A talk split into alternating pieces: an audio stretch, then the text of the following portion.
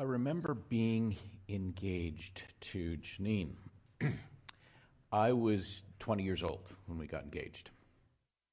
And uh, it was nine months of waiting. There was something kind of exciting about the anticipation. You know, the idea of being in the same place for the rest of our lives together was thrilling and painful in sort of waiting because I was, for most of that time, in Ames, Iowa, and Janine was here in Madison. But the idea of engagement and that period of waiting for that moment when you can actually be together is something that we've seen in human desire to be with God in some sort of tangible, even material way. Uh, that longing for union with God. So Abraham has this experience. These three guys uh, come, and the passage in Genesis says, uh, The Lord visited Abraham. And three guys, oh, Trinitarians love that passage because, okay, there are three guys, and like uh, there's something about Father, Son, Holy Spirit. in three men says the, the Lord came to visit with Abraham, came to speak to Abraham. And then it says three men came and, and ate with him. Then his grandkid, Jacob, wrestles with God. And I love that intimacy of, you know, God could have pinned Jacob pretty easily, but allows this sort of intimacy of being together and wrestling and the and the picture of God and human coming together is Jacob. Moses, of course, spoke to God face to face like a friend. Um, and Moses appeals like, we cannot move on without your presence. You know, something that represents you in the midst of us.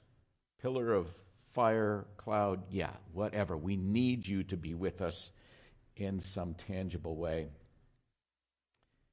Better is one day in your courts. You know that Psalm 84 expresses. My soul longs, even faints for the courts of the Lord. How blessed are those who dwell in your house. They're ever praising you. And David, you know, giving his cry, uh, My soul thirsts for the living God. When can I go and meet with God? Psalm 42. So there are these pictures of the human longing, like I had. When can this take place? This coming together, this living in the same place. Um, Genesis, interesting, isn't it? The sound of the Lord walking in the garden freaks out the first people. And however you take the book of Genesis in terms of the form of literature and what it tells us, there was a material or a substantial way in which God and humans were together in harmony, in beauty, in uh, the Garden of Eden. And this Old Testament professor, this Hebrews professor, uh, Walter C. Kaiser Jr., he has summarized uh, the entire Hebrew scriptures with this idea of promise. Throughout each of the books, there is promise. So um, the way he, he distills this is the promise is, I'll be your God, you'll be my people, and I'll dwell in your midst. You can find something of one of those or all of those in these promises that God has made, this covenant, this testament. I'm going to be with you. You'll be mine, I'll be yours, and we'll live together. Um, cohabitation. God's dream is really for cohabitation. God, as much as I, can identify, I felt like God, as I was thinking about engagement, God saying, Now you know how I feel. So you're thinking about the excitement and mystery and anticipation of being together for the rest of your lives and how um, desirous and waiting and like longing for that, like, now you know how I feel. God's dream is to live with us as expressed in that promise, and, you know, there's a picture of it in, in Genesis and then in Revelation. Uh, look, the dwelling place of God is with people. That's the big, that's the punchline of Revelation. Like, that's the punchline of history. Look, now the wedding's come. No more waiting. God and people get to live together in a material, substantial, intimate way. So, yeah, that's that's like what we're headed for. So in in approaching Advent, in approaching Christmas, this idea of God becoming flesh, the, the incarnation, we're reenacting in some ways the, the, the birth of Christ is a reenactment of Eden and a foreshadowing of Revelation. It's like, oh yeah, this is what it was like when God pitched his tent among the people. And this is what it's going to be like in the end in Revelation. Uh, I have a friend who says, and I think this is substantially true, the church is obsessed with answering questions nobody is asking. And so I do want to spend some time doing that because it's our history. So, theologically, the incarnation, the, the meaning of the incarnation, uh, you know, carne, for those of you who speak Spanish, flesh, like the enfleshment the enfleshment of God among people. That's the incarnation. Um, the theological importance of that is stated in the Nicene Creed. So the part of the Nicene Creed that you know is is central to that says this: We believe in one Lord, Jesus Christ, the Son of God, only begotten of the Father, God of God, light of light, true God of true God, begotten, not made, of one substance with the Father, through whom all things were made. Thousands of years we've been saying that, and it was important for them to get that uh, worked out. You know, there were heresies. You know, what's the nature of Christ? Two natures, one nature, that kind of thing. So uh, Let's, let's, let's put it down and have people memorize it. Of course, it's substantially based in John 1. Uh, Aggie read some of that. But here's what John 1 1 through 4 and then 14 say. In the beginning was the Word, and the Word was with God, and the Word was God. He was with God in the beginning. Through him all things were made. Without him nothing was made that's been made. In him was life, and that life was the light of all mankind. The Word became flesh and made his dwelling among us.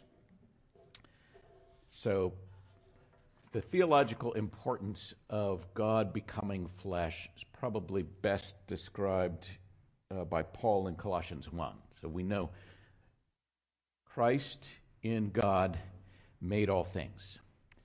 Uh, Christ was begotten of God, not created as part of creation. And in Colossians 1, Paul says, For God was pleased to have all his fullness dwell in him, that is Jesus, and through him, Jesus, to reconcile to himself all things, whether things on earth things in heaven by making peace through his blood shed on the cross.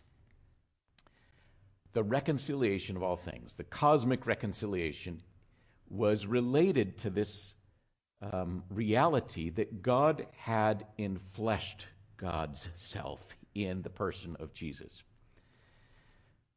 The theological importance was the breaking of the curse, you know, and and there are other theologians who talk about, oh, why was it that God had to become flesh in order for this curse to be broken? I like how C.S. Lewis puts it in uh, The Lion, the Witch, and the Wardrobe. It's like uh, the witch knew the deep magic. Deep magic said, yeah, someone uh, who hadn't done anything wrong, could offer themselves to redeem a traitor. But there was a magic deeper still. Like there's just some mystery about, I don't know. The cosmic curse would be broken. And the witch didn't know that deeper magic. She knew, okay, there'd be this reconciliation. Yeah, you could sacrifice yourself. I love that part. Oh, but in sacrificing yourself, the cosmic curse is broken. Winter ends. That's the deep magic. That's why God incarnated God's self in the person of Jesus in order to break the cosmic curse. So, church loves answering questions nobody's asking. That may be one of them, but it's important. And uh, if I'm going to preach on the incarnation, you've got to talk about why that happened.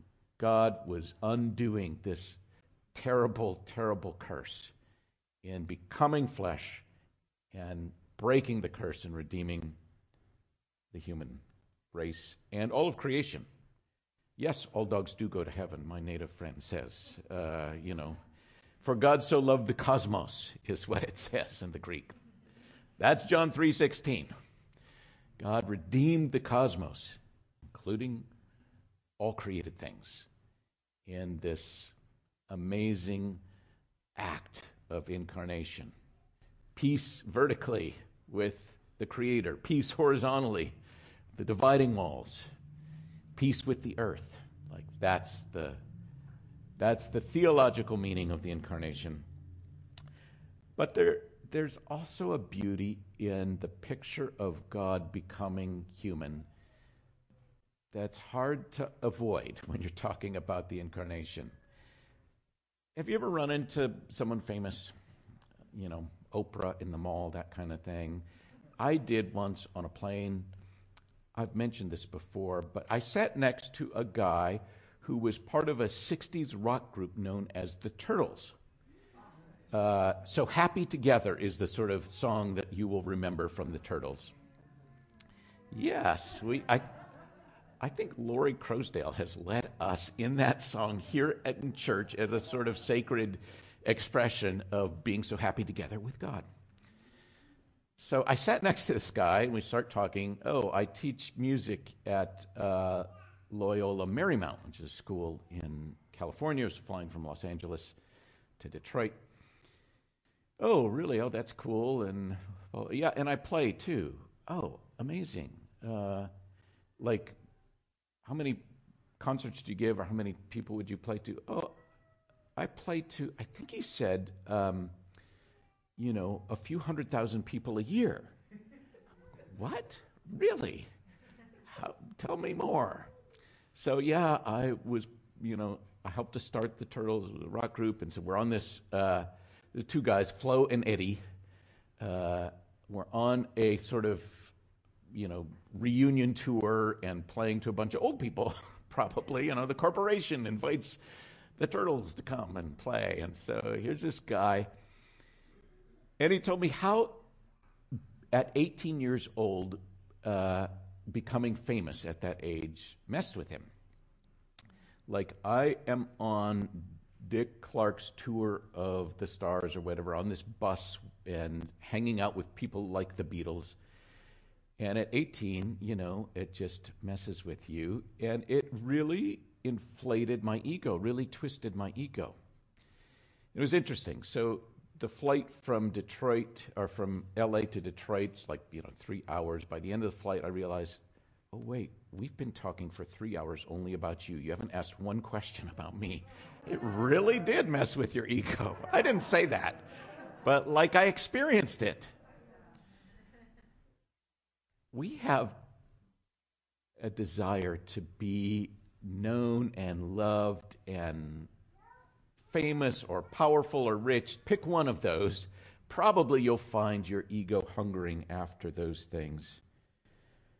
God could have become human in a variety of circumstances or ways. You know, we've got this ascent quest that a lot of us feel.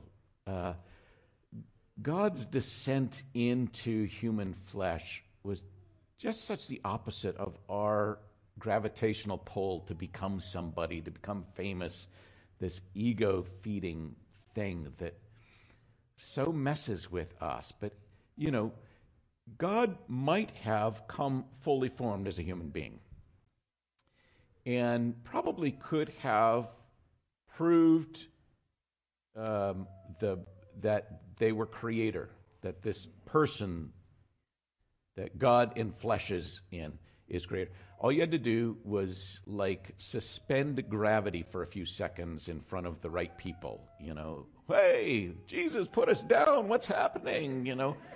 I I have uh, authority over all laws of nature. Boom, you prove it and all of a sudden you are recognized as creator. Could have done that. If you're to be born as a baby, like there are a variety of places. I would choose uh, at that time probably the Qin dynasty in China because you recognize instantly as the Lord of Heaven. That's what you would have been called, born into that household. Caesar's household, of course, you would have been recognized as God. You know, if you had to choose the Jewish nation, how about Herod's household or the high priest? Like, of all the places of all the ways in which God might have made God's self infleshed. It's odd that God would choose a unwed teenager to become, you know, to go inside the womb of a teenager who wasn't married in this obscure backwater town in a community that was oppressed by the empire. How interesting. I mean, hostile takeover of the planet would be an option. Uh, Alexander the Great basically did it a few hundred years before as a young man, like, kind of took over much of the world. You know, a legion or two of angels, I think you got this thing. But Christ, born um, through the agency of the Holy Spirit's union with an unmarried girl. What is that? God's character is revealed in the incarnation. That's something we can't miss during this season. The, the Hindu religion has a number of times in which the incarnation of Vishnu happened. Always with a rich family, always among the Brahmins. God's choice in Mary and Joseph in Nazareth, Bethlehem and then Nazareth, you know, refugees in Egypt. What do we learn about God's desire? It uh, wasn't the shepherd, or wasn't the magi who were the first. The shepherds actually got the first glimpse of, you know, besides Mary and Joseph, that something had happened. God choosing shepherds, God choosing Mary and Joseph. The, the biggest statement God could ever make about centering the poor and marginalized was being born as one of them. God ever made a statement about God's affection for those on the margins, it's, it's when God chose to be born as one of them. The character of God's revealed in the incarnation and we see Jesus, you know, preferring the economically marginalized, the religiously marginalized. Jesus did not hang out with purity culture folk, the, the Pharisee. He did. And there, I think there was an affection for the Pharisees. In fact, I could probably conjure up an argument that Jesus was uh, tutored in the school of the Pharisees. So there was a sense. Of, but in terms of his reputation, it was not purity culture. It was not the wealthy, um, and it was not the sort of politically powerful. The, the person of Christ, the, the God in human flesh, hung out with uh, the religiously marginalized. Think of the Samaritan, think of the uh, sex workers, uh, the, the politically marginalized. One of his disciples was a radical leftist revolutionary, and one was an ultra conservative, uh, empire loving uh, tax collector, you know, sell out to the establishment. So politically marginalized, economically marginalized, religiously marginalized. God is drawn to become flesh in unlikely places. You cannot be too sinful, too poor, too radically left or right for God to make God's self flesh among you, God's attraction to the margins. I'm not saying that those who are marginalized are automatically closer to God or those who are rich and powerful are automatically further away. I'm just saying ego messes with us in terms of our ability to get close. There's some extra things to overcome when your ego is fed by your fame, by your wealth, by your power, by your being central or mainstream or whatever. There's something that happens that makes it just a little more challenging to draw near to the God who draws near to the margins. God centers the margins in the incarnation. And for those who are not close to the margins, myself included, there are extra steps required by us to draw near to a God who draws near to the margins. And the guy from the Turtles has an even harder time than I do.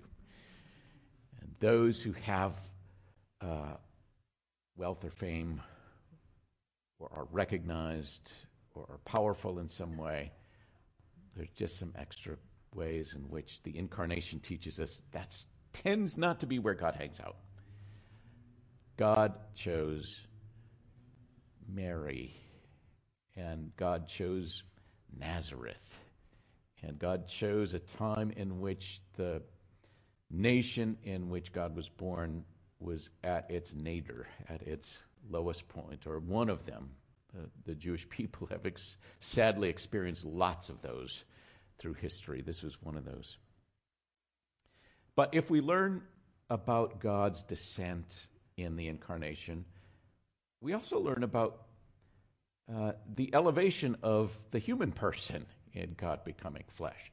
St. Francis in 1223 um, introduced the first nativity scene, a you know, physical scene, brought some animals into a cave, invited the people of Greccio in Italy to come and experience what it must have been like for God to become flesh. Francis wanted that dank cave and the you know smell of animals. He wanted a visceral, embodied experience. The very first creche, the very first nativity scene, is attributed to St. Francis. Because the people of Greccio needed to feel that God wants to be among them. And there's a way in which God is like us in the sense that God made man and woman in God's image. The lifting up of humanity, a reminder in the incarnation. Actually, God became like us, but really God made us like God. And so, you know, not only does God identify with us in Jesus, but we actually identify now with God. And Francis called Jesus Friar Jesus, Brother Jesus, Brotherhood of Christ. Like the, it, it, you know, the, the picture Jesus gives us and that carries over in the New Testament isn't so much uh, the union of creator with the created being, but it's the bride and the bridegroom. That's the picture. Maybe that's why I felt God saying, Now you know what it feels like to be engaged and to be waiting. We waited nine months, which seemed like an uh, ungodly period of time when you're, you know, making this plan. But it was right. Like, okay, yeah, it'd be great to get married in March and April when the engagement happened, but no, we want to do we want to make ready a big celebration, and that's going to take time. And Janine's, you know, got to apply for jobs. So she was finishing her senior year in college. I was in my junior year. And so, yeah, you've got to get a step. So it's like, no, it's right to wait, but it's hard to wait. And God's saying, I so want to be with you. And the picture I want to give you is a bride and bridegroom not only God becoming flesh, but it's a reminder that we're made in God's image, that Christ is brother to us in the incarnation. that's beautiful too. So, what's the incarnation teach us? One, um, God's dream is living with us in a material way, in, in a way that's different than God living with us through God's Spirit. God wants to be with us. That's what we're reminded of in the incarnation. The incarnation is this um, reminder of Eden and foretaste of Revelation. Um, that Jesus becoming flesh somehow affected through the deeper magic that the witch did not know about the breaking of a cosmic curse. The incarnation was required to break the cosmic curse. That's worth celebrating. The incarnation teaches us that God is drawn to the margins, the lowly, the excluded, and that God esteems us, reminding us, I made you in my image. I became Christ your brother. I'm also creator. I'm also spirit, but I'm, I'm Christ your brother. Um, so, what's this mean for us if, if we're not going to be solely about answering questions nobody is asking? Uh, substantially or practically, what does it mean for us to embrace the incarnation in this season of Advent? One of those things is listening afresh to Jesus' call, challenge, commission to his disciples. In the way that God sent me, I'm sending you. You think about the incarnation and how God sent me. This is in John, I think chapter 20. I'm going to I want to send you the same way that God sent me.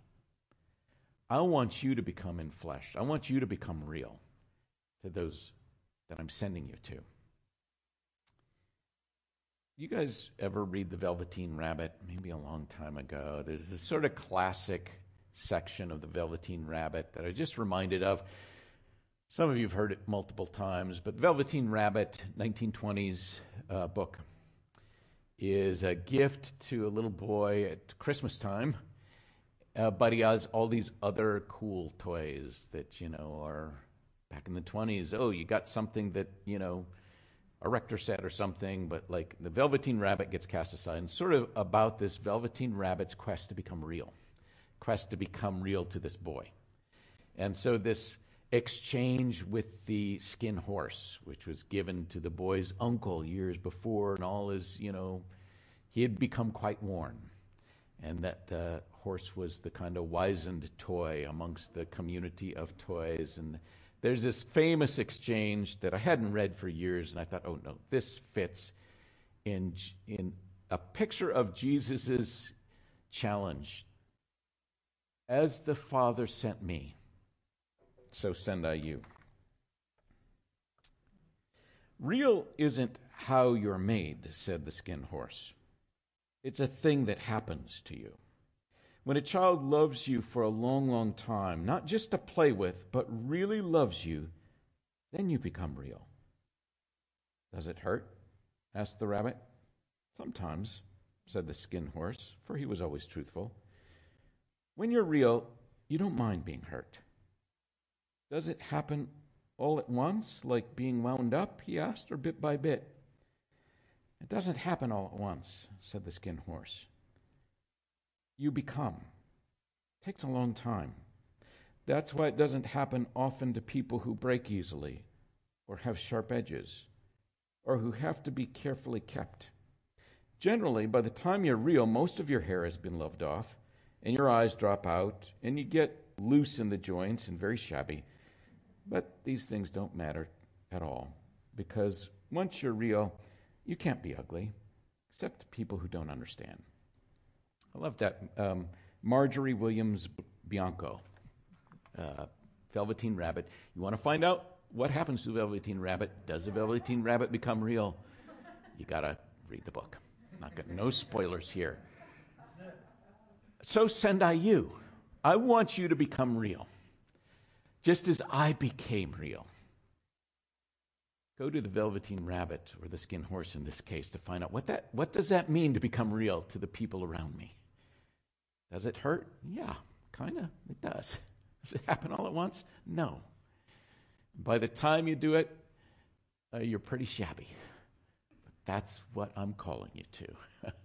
to to be loved by becoming real to those around you. That's the invitation of the in- incarnation at Advent as we're approaching this monumentous moment on Christmas. Our becoming real is a sign of the kingdom. We become real uh, in love and in action, but also in words. Jesus also used words, and I appreciate the sort of saying that's attributed to Francis. It's been attributed to others. I don't know that we really know. You know, preach the gospel at all times, and uh, on occasion use words, or if necessary, use words. You know, Jesus called the word. There are words too. There's this idea of conveying to people, both in our bodies and in our love, as well as in our words, the kingdom is coming. This is what it's like. This is what I've learned about it through this relationship, both in word and in deed and in power. We are to become real to those around us. For those of you who um, feel some kind of distance to God, maybe you maybe you haven't said yes to the engagement proposal yet. There's been a proposal. Will you marry me? You haven't yet said yes to God, I think this Christmas is a great time to say yes if you haven't yet. And if you want to do that, my recommendation is go to someone that you know has said yes and talk with them about I, I don't think I have accepted the proposal. You know, any kind of engagement deserves some celebration, deserves someone else knowing. Go to someone who said yes. For me, it was acknowledging uh, it was like 12 step program, you know. I am powerless to do this. And I recognize my powerlessness, my tendency toward ego or toward things that drive me far from God. I'm really sorry about that. I can't do this. I need help. Jesus, will you come? So that was also about the time that I said yes to Janine. Just a couple years before, I'd said yes to being married to God recognition of your own faults. Repentance seems to be part of this engagement process. I adjure you, if you haven't accepted the marriage proposal, do it. Talk to someone who has. Celebrate together. Invite them to share a bit about what that was like for them. And then you enter into that engagement. Take pictures, you know, have an engagement party. Um, testify to that at one of our, you know, Testimony Sundays. Let's step in this year to Advent and Christmas appreciating the incarnation in fresh ways. Let me pray for us, and then I've got some announcements.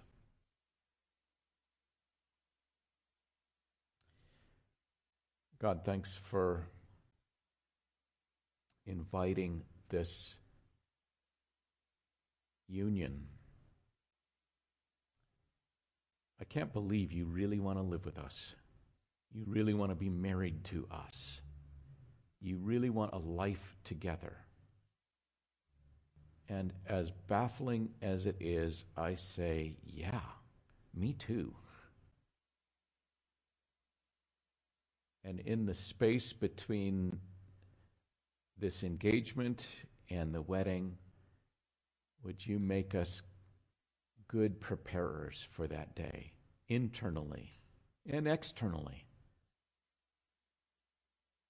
The kingdom is drawing near. Of the increase of Christ's government and peace, there'll be no end. And it began. We want to continue it until that day when the wedding supper arrives. Make us active agents of your kingdom. Book of Revelation also says the bride made herself ready. What's that look like for us to make ourselves ready? The marriage supper of the Lamb has begun, and the bride has made herself ready. We make ourselves ready. I'm sure with your help, the help of the Spirit. Help us to make ourselves ready. Teach us to long for and imagine this union. And use this season to fire us up once again to be married to you. Thank you for becoming flesh. Teach us to become real to those around us. Amen.